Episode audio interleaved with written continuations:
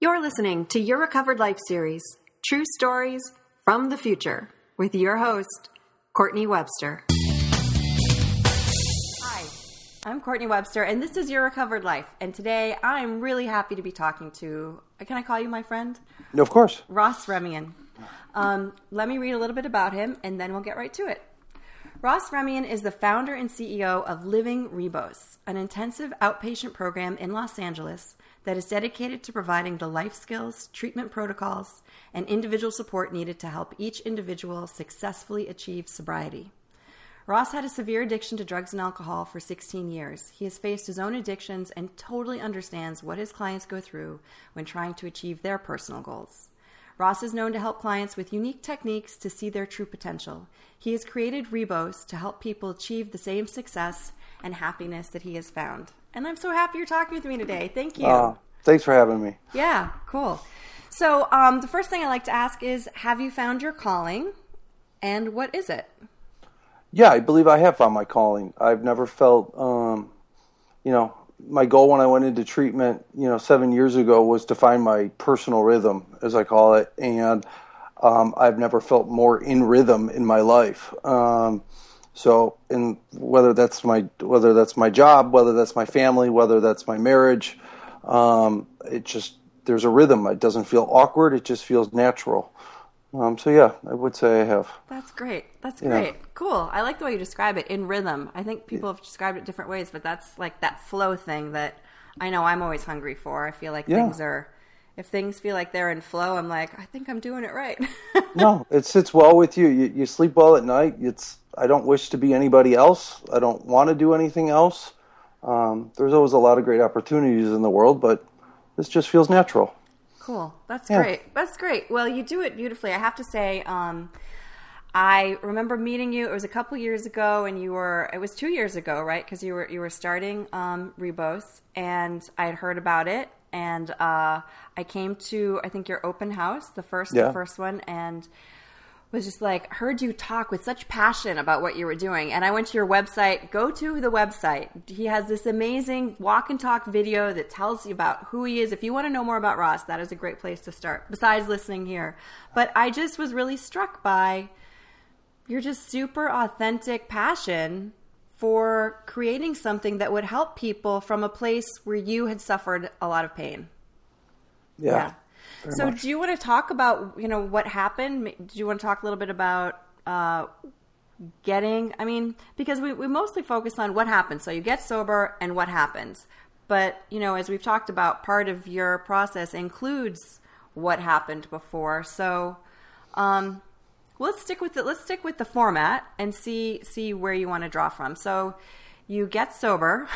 Yeah, I got? So, no, and uh, from where I'm at now, really started um, probably a year before I actually even got sober. Um, and because I, re- you really have to look at the whole thing as a package, at least for where I'm from. Um, you know how I how I live and how I see myself, because I don't want to discredit any moment, any time, anything. So I kind of look at it a year before I actually got sober. Um, I'd been through treatment over think seven different treatment facilities over 10 years. And the year before I I've stayed sober now, you know, a little over seven years now. Um, I, this whole thing for Rebos kind of started taking shape without even me knowing that it was it was going to be my calling. Um, and I had just literally I had I came up with Rebos as a um, as a resort. Um, and I needed to find something to do with my life because I've been kind of kicked out of my family business. I've been kind of, um, you know, basically, you got to go find something to do for yourself. You've got to, you've got to become your own man, um, so to say.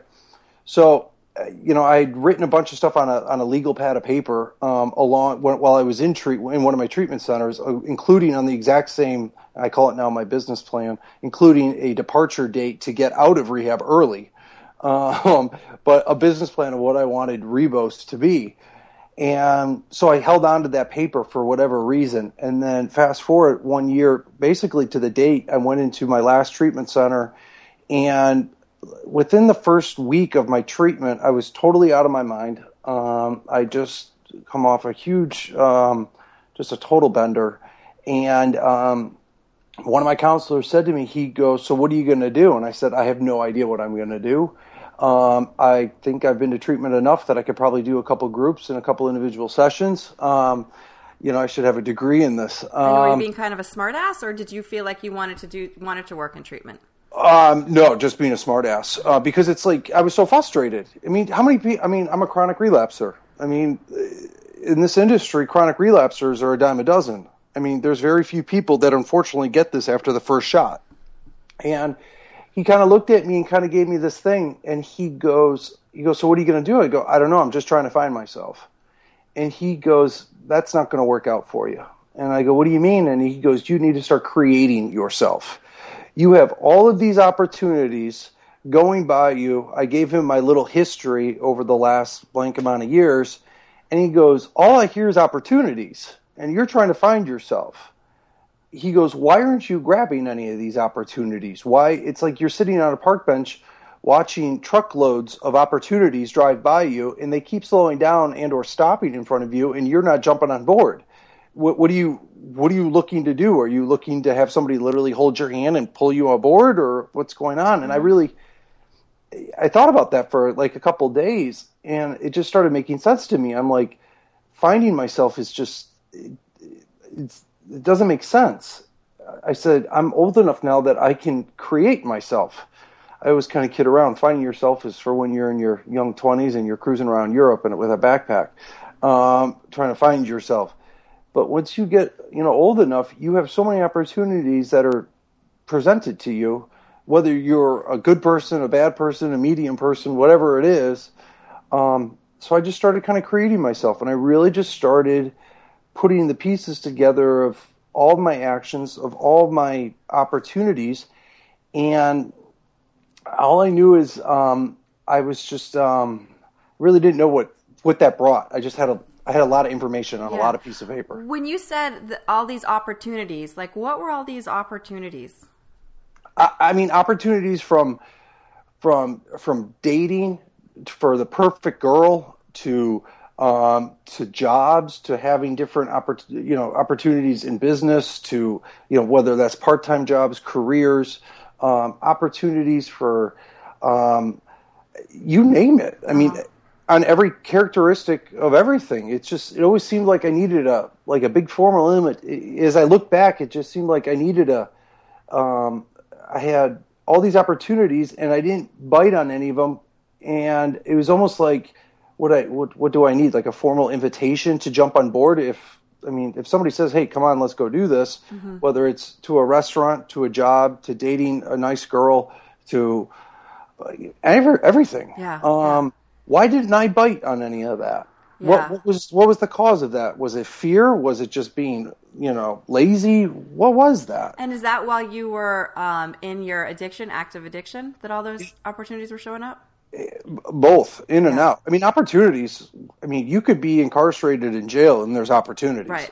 Uh, opportunities everywhere. Um, it just depends on what you choose to you know get off your butt and go do. Yeah, I felt like when I was um, when I was in my addiction, and I didn't know I was in. I didn't. I wouldn't have at that point called myself a drug addict or an alcoholic at all. Like the land of denial was alive and well in my life, but I was really clear that I I felt like I had all this potential. Like I had I had potential, but I I didn't know what was getting in my way. And what's so interesting is like, well, now, oh, guess what? You know, drugs and alcohol were really getting in your way. But there was that feeling of of not being able to somehow get into action around stuff. Did you feel like when you were when you were talking to that counselor, like I had all these uh, you when you were describing all the opportunities, were you frustrated about not knowing what to do or how to find yourself? What was that feeling like? Well, it's funny. The more that I've stepped away from the old Ross of seven years ago, I'm I can really look back at even more missed opportunities. You know, in those first couple of days, could, you know, you can only see so far in your first couple of days of sobriety, your first year of sobriety. You know, looking back, um, it's amazing. It just takes some time to really let the fog clear away, and then also your ego to go down and to really go, man, I kind of blew it on that one, or whatever it is. Um, but I totally agree with what you just said. Um, that just that that's me. I think that's most people. You know, you don't even know how deep you are. You don't know what you've missed until it's, you know, passed you by, um, and you see somebody else, you know, having a great time with that that situation, that opportunity. Right. Um, right. Yeah. All right. Cool. So, um, you said you had written down your plan for Rebos a year before that, though. Mm-hmm. What what what what did you written down? What were you talking about? Well, my whole idea was is I had every treatment center that I had gone into, it, it felt like there was something missing, and it felt like, you know, it just felt like it was there's something missing, and so I just started writing things that down that I would that I would like. I was like, I know that I have a drug problem. I am smoking crack cocaine, thousands of dollars worth per day. You know, I, I don't need a PhD to tell me I have a drug problem. I, I, I know this. Mm-hmm. Um, and I think, I don't think there was one treatment center that I went through or one time trying to get sober that I didn't have a problem saying, you know, surrendering to the idea that, that you know, admit that you have a problem. I, yeah, it's, it's obvious. Uh-huh. Um, I'm doing drugs. Um, and you've known since third grade, once that little dog comes to your school and tells you, you know, the cop dressed in the dog outfit, you know, don't do drugs, kids. Um, you've known this is bad. And I had great parents and don't do drugs, Ross, don't drink, don't do drugs, blah, blah, blah. Um, so that wasn't a hard one for me to bite onto. Um, but what I wrote down on this piece of paper was just things that, besides knowing what your triggers are, what else do I need? Um, because this seemed to be a lot more than just me just not doing drugs. Mm-hmm. Because my will and my desire was there to get sober from the first treatment center that I went to back in the early 2000s was totally there, but yet I would keep relapsing. And when I'd relapse, it wasn't like, yeah, I'm going to go out and relapse. This is a great idea.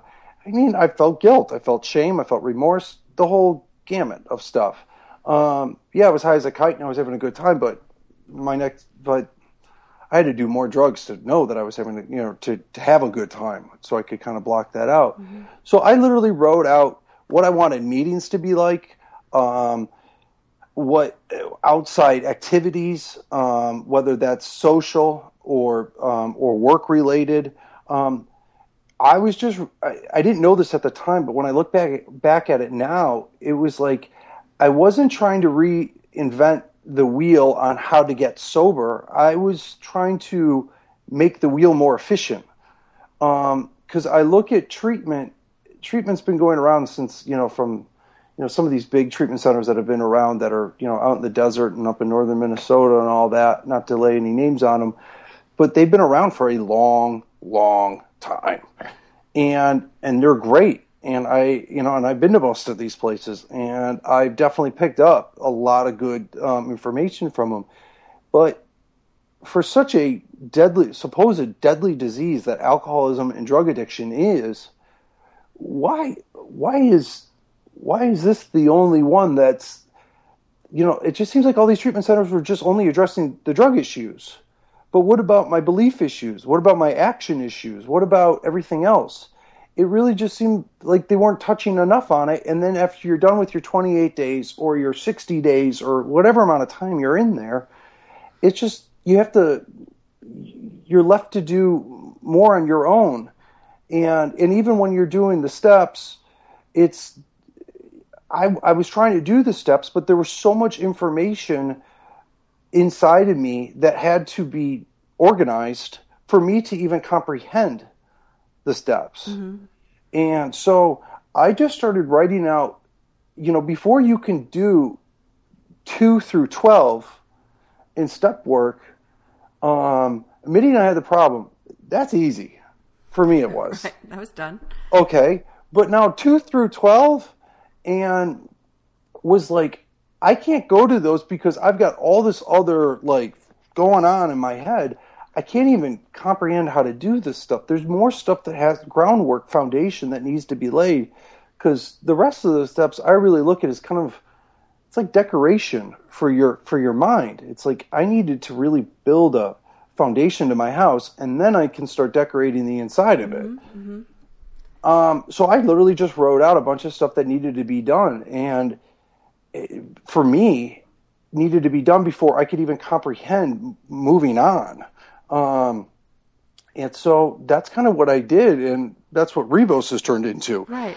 So you did that a year before a year before you got sober. You had written out this. Here's here's what would be here's what I would like to have um, present in my recovery. Here's this is what, I, I, need. This is in my life, right? And I brought this to, to the attention of my counselors. And of course, when you go into treatment, you know, counselors like, please stop trying to fix our program. Please stop trying to do this.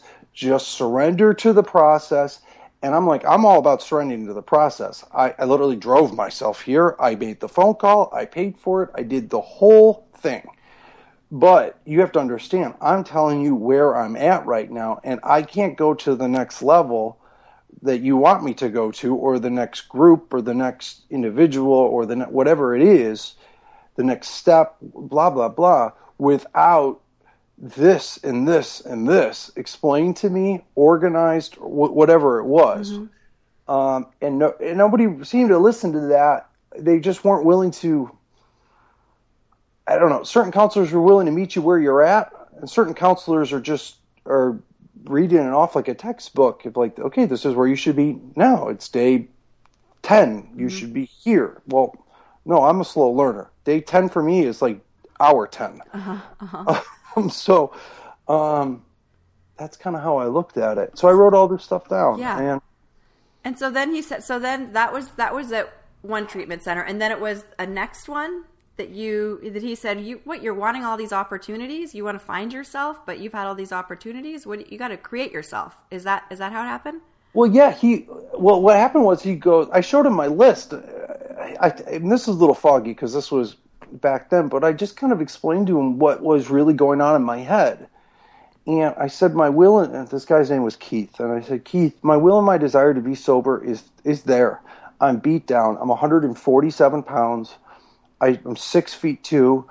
I mean, I need to gain 50 pounds. I mean, I'm a mess right now. My family will not talk to me. Forget about family sessions. Forget about all that stuff. They're over it and he just really listened to me and he just he was he's a very special man and he just kind of met me where I was at and maybe you know and not to discredit any of these other counselors that I had or anything like that because I'm the first to admit I was a mess I probably wasn't explaining myself very well I probably was not the most um, um, polite individual uh-huh. I guess in treatment that's for sure um, but it just seemed it was just so much like a robot like system. Um, and he just met me where I was at. And we just did one thing at a time.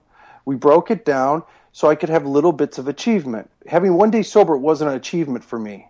It was I had to have all of this drama, all this chaos that I have that I created for myself. I needed it organized and or cleaned up um, and put it aside. Um, just I mean, because otherwise I'd be, you know, not, I was going to treatment for 90 days. I'm like, I don't want to be 90 days and being a dry drunk. I got to start getting some of this stuff. It's mm-hmm. like having piles of mail on your desk. You you got to just open one at a time and just go through it. Right, right. And so then, how did you? So how did you get from these ideas of what recovery should look like to, hey, I'm going to open a treatment center? Well, you have to have a goal, and whatever you do in this world whether you're losing weight, trying to go to the gym to get in shape for the beach, um, whether you're trying to grow a business, um, whatever it is in this world you're trying to do, moving, dating, anything, everything has a goal at the end of it. Um, whether it's a positive goal or a negative goal, there is a goal. Mm-hmm. So I had to find something to aim for. Um, and so I just, all I said was, I didn't know I wanted to open a treatment center for probably I had an idea for a treatment center, but all I knew was is for the next year of my life, I was just gonna I was just gonna do what people told me to do. And then at about 11 months, that's when I decided I wanted to open a treatment center. Um, and all I did was is I I was just I after I left treatment, I started cutting the lawn at a treatment center that I that I went to. Um, literally, just I was a gardener. I cut the lawn. I planted flowers. I cut down trees. I planted trees you name it, I did it. Hung drywall, changed light bulbs, everything. So that was like your first job in this sobriety. It was my it was my first honest job uh-huh. in life. Wow. Um, yeah, that's the way that I looked at it because um, I was going at it honest. Uh, honestly, I wasn't doing drugs while I was at work. I wasn't lying there. I just I showed up on time. I took my breaks on time. I paid my taxes. I just I was an I was a I was a productive person in society. Um, granted, very bitter, but I was a productive person in society. Yeah, yeah. Nonetheless. And so it was a year later when I actually got the opportunity. Somebody had asked me. He goes, um, I heard I had been messing around with an idea for a treatment center to work with a whole different type of clientele than I do now, and I was just kind of messing around with the whole idea of it. And, and what do you mean by messing around with it? Messing around with it, just kind of playing with it in my head. You know, writing some numbers down on paper, writing some ideas, more ideas down on paper, seeing if it's doable. Mm-hmm. And I quickly realized, and I actually even had the money to go do it um, from a from an investor. He's like, "Oh, I believe in you. You're doing really well in this." This is at 11 months sober after 16 years of chaos. And 11 months before, I just walked into treatment, being awake for nine days, smoking crack cocaine. So 11 months later, he's like, "Oh, I'm going to give you a gajillion dollars, and you can go open up this treatment center in Malibu and blah blah blah." And I was really giddy about it. And then about a week later, I had this like epiphany in my head. Um, what are you doing? You're 11 months sober. You don't. You've held a, a landscaping job for 11 months or six months, um, and then I had moved up in the treatment facility. Was at I kind of worked as a, as one of the intake people, and then I did some other things.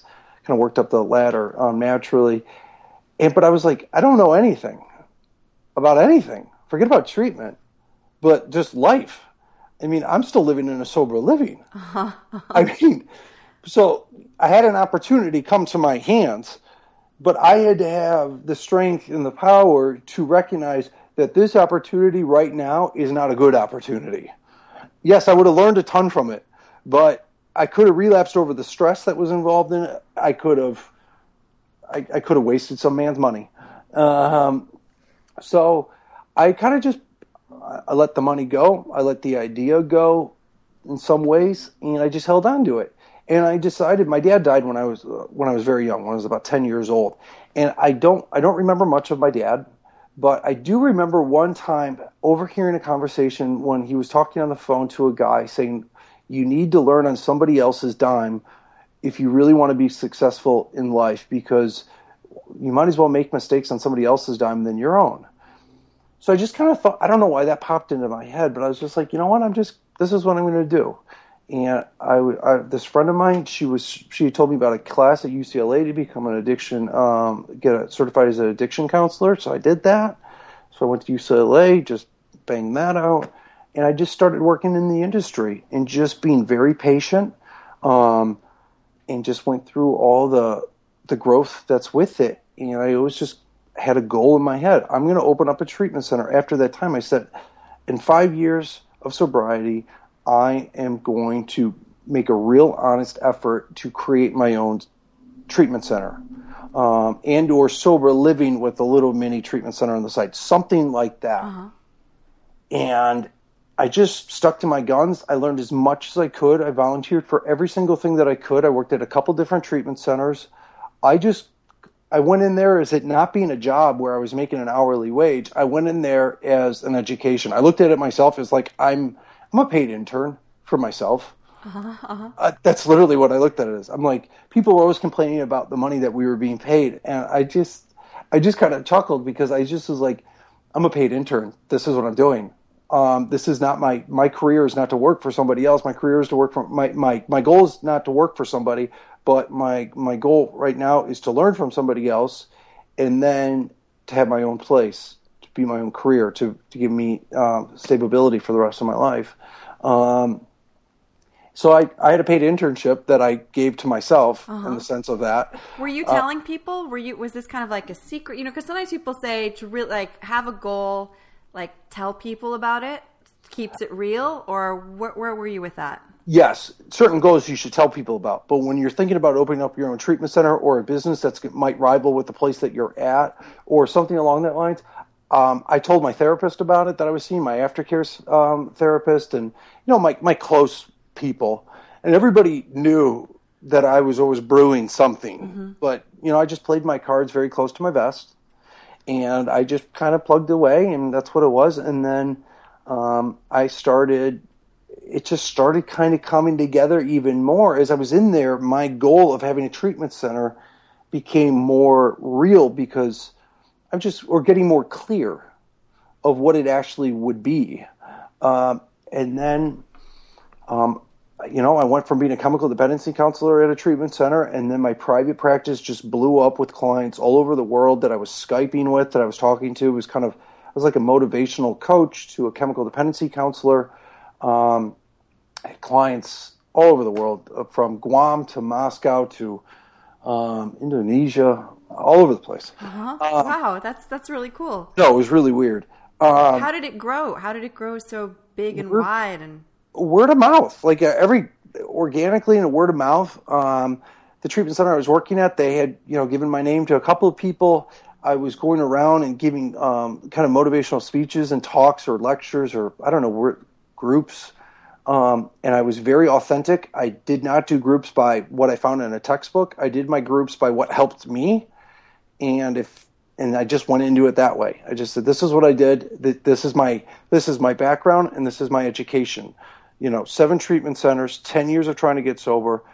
This is what people had told me. This is what I fought against. This is what I had to eat my words on. And, you know, the whole thing, I was just honest about it. And it just grew. And then um, when the time was right, um, a couple other people came into my life, just kind of, um, I, I, don't know, divine intervention. I, I don't know when the time is right, the universe will tell you, will present um, opportunity for you, and it will feel like your natural rhythm, and and that's what happened. And it just all of a sudden, um, I've got my girlfriend. I told her to quit her job.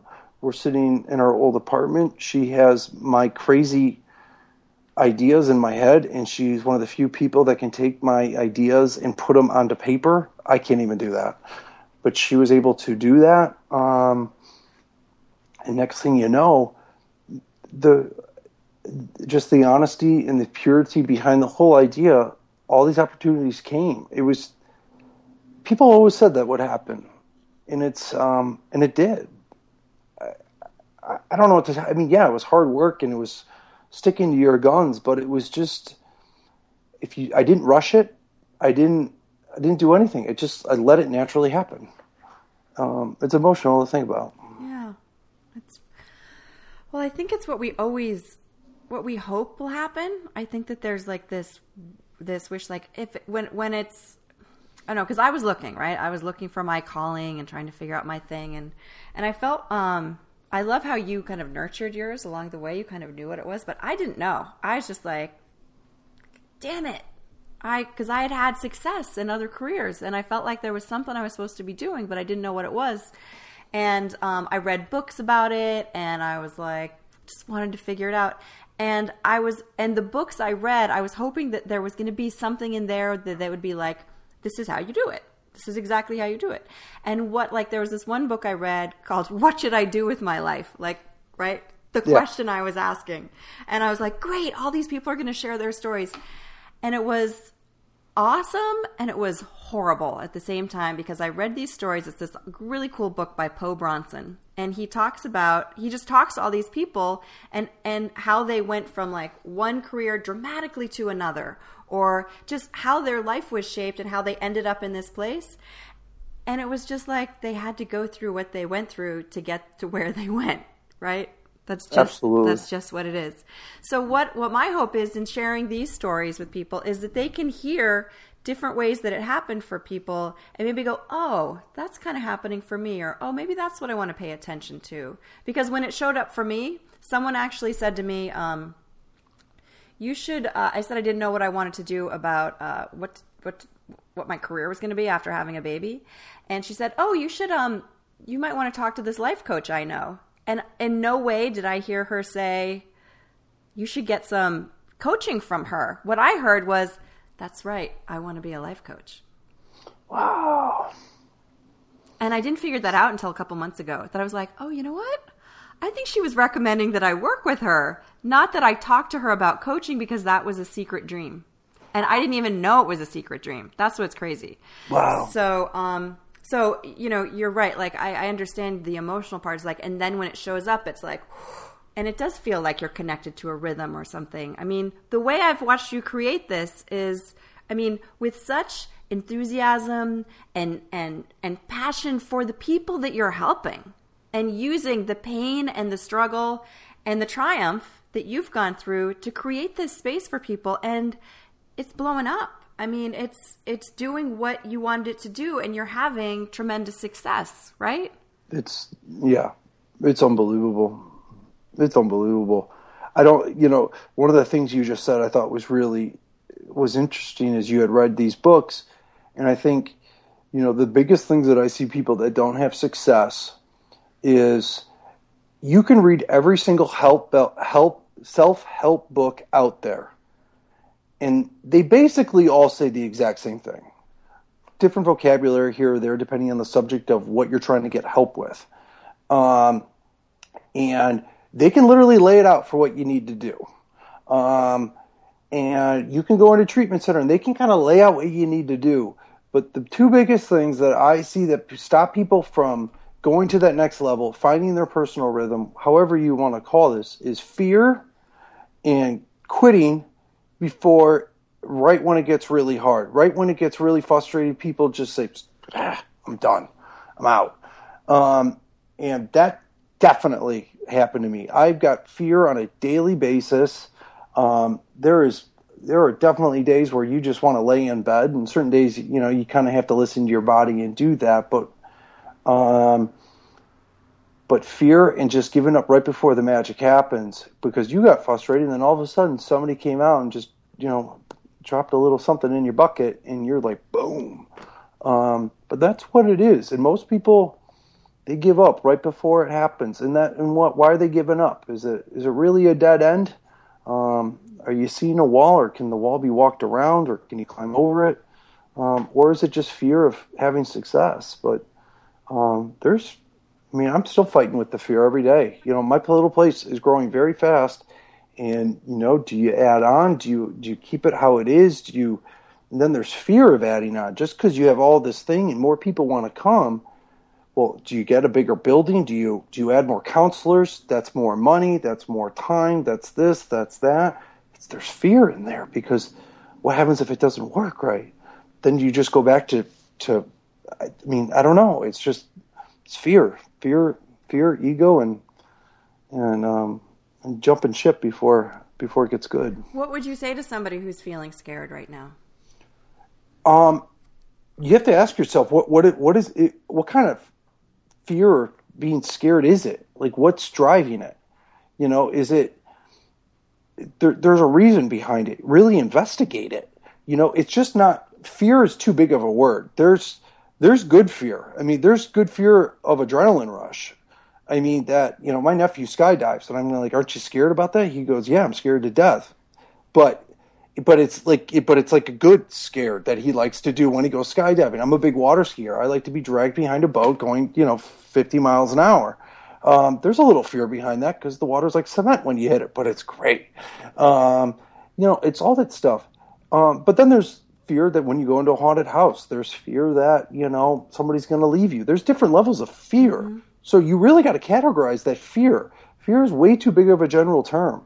Um, success is a you know, you really got to break it down. Any any emotion can be broken down into five to ten different parts, um, but that's really what it is. Um, yeah.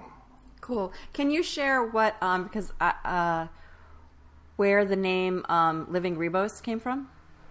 Yeah, definitely. Um, I uh, seven years ago, my counselor kept telling me you have to get sober, and um, the idea of being sober to me was ridiculous. The word sober is ridiculous. I mean, I'm I lived a lifestyle that was, I mean, very thrilling, I guess, in some ways, either to watch or to live or um, entertaining to some. But I mean, it was it was pretty wild. And I said the idea. I said to Keith, I go, the idea of being sober was um, that word just sounds obnoxious. So I was kind of being a smartass, and I just um, I said, I got to be something, but I don't want to be sober. Um, I mean, I, I, I do want, I don't want to do drugs. I do not want to drink. I know I can't do that for the rest of my life, but the idea of walking around telling people that I'm sober is just silly. Um, I could not identify with that. So me being a um, little sharp tongue that I am, um, I just flipped around the word sober. I created the word rebos, um, and I just said I'll be living a rebos way of life. Um, I'll be living rebos, living sober.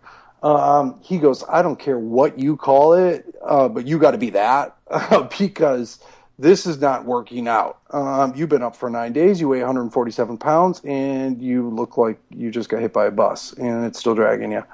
So I just kind of came up with it that way because sobriety to me, that's when I really realized that me being, for people to be sober, it is so much more than just not drinking and doing drugs.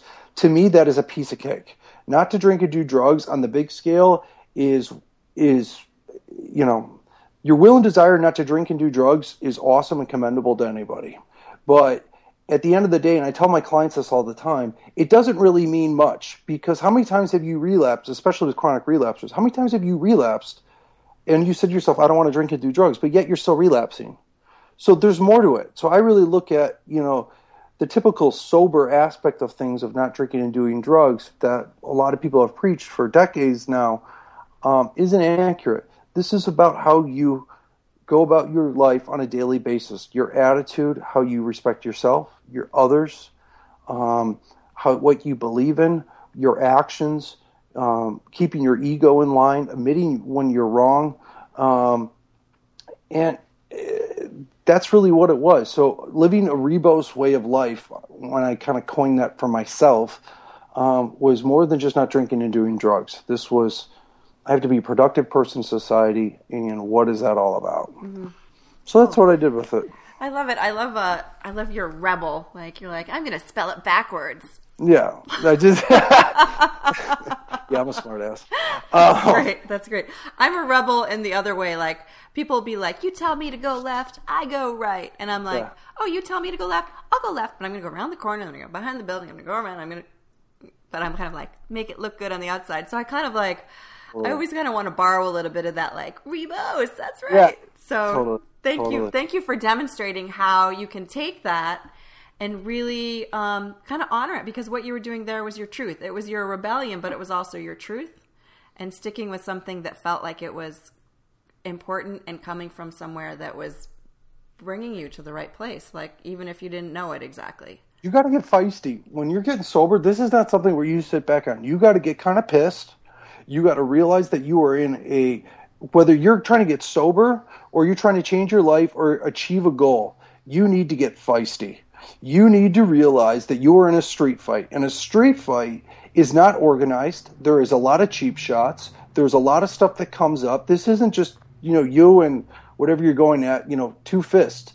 You know, whatever you're coming at, it's got a gun, it's got a bat, it's got a knife, it's got a cannon you gotta you gotta kind of get feisty. You kind of have got a little attitude. You kind of have to start strutting, not a swagger, but kind of a strut uh, with passion.